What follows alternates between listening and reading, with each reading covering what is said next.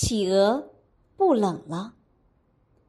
太阳的光辉在舞动，大海的浪花在翻腾，企鹅跳入浪中，看着他们精彩的杂技表演。马蒂奥和他的奶奶笑了。突然，不远处一艘货轮撞上了礁石，蓝色的海平面出现了一个黑点。慢慢的，大海变脏了。太阳不再起舞，大海不再翻腾，石油泄漏在蔓延，噩梦在延伸，企鹅们不再跳跃。它们的羽毛上沾满了石油，冻得瑟瑟发抖。它们非常害怕，不知所措。海滩上，救护人员终于到达了。企鹅们是不是很危险？马蒂奥问道。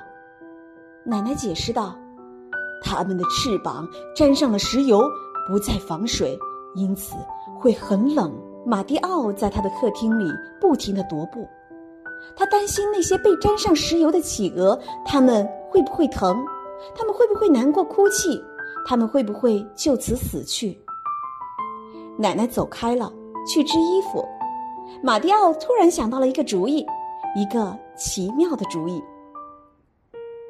一开始，马蒂奥的手被扎了许多泡，他的针像鳗鱼一样乱窜，毛线被弄得乱七八糟。有的针脚竟然还会脱落，毫无进展。我根本做不到。耐心点儿，一针接着一针，慢慢来。奶奶回答说：“我没有时间慢慢来，奶奶，我要抓紧时间。”马蒂奥赶到海边，他把他的想法告诉了救援队长。真是一个好主意，队长答道。我们正愁着如何能不让企鹅舔它们自己的羽毛，因为上面沾满了石油，非常有害。我们还尽力给它们保暖，直到我们帮它们清洗干净。马蒂奥慢慢熟练起来，针织在他手上飞快跳动，毛线也不会再打结了。尽管毛衣上有几个小洞，但是马蒂奥假装没看见，他必须尽快完成，尽快，尽快。就算不那么完美也没有关系。刷刷刷，吃午饭的时候马蒂奥忙着，吃晚饭的时候马蒂奥还在忙着，喝汤时、睡觉时，他一刻不停地织着。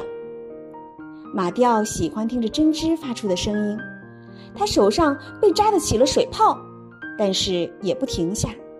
刷刷刷，课堂上马蒂奥分神了。他想着海滩上冻得发抖的企鹅，课间里，他把毛线和针织从包里拿出来，继续工作。谁能帮我？谁能帮我？这是干嘛用的呀？穿着让企鹅保暖。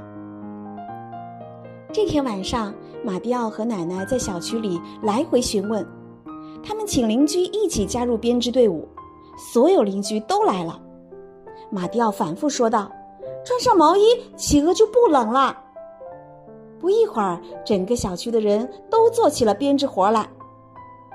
马蒂奥和他的伙伴们带着许多编织作品回到了海边。太棒了，孩子们！救援队长大声说：“真是万分感谢！”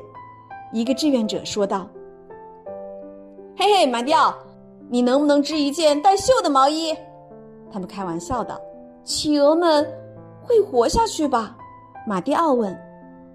我们没能把他们全部救活，石油太多了，污染太严重了。救援队长说：“不要担心，孩子，你已经做得很棒了。记住，每一个小小的举动都是值得称赞的。”一个救援人员说：“太阳的光辉在舞动，大海的浪花在翻腾，企鹅跳入浪中，看着他们精彩的杂技表演。”马蒂奥和他的奶奶笑了。亲爱的小朋友们，二零一一年，一艘载有一千多吨石油的货船撞上了礁石，在新西兰的海岸上搁浅。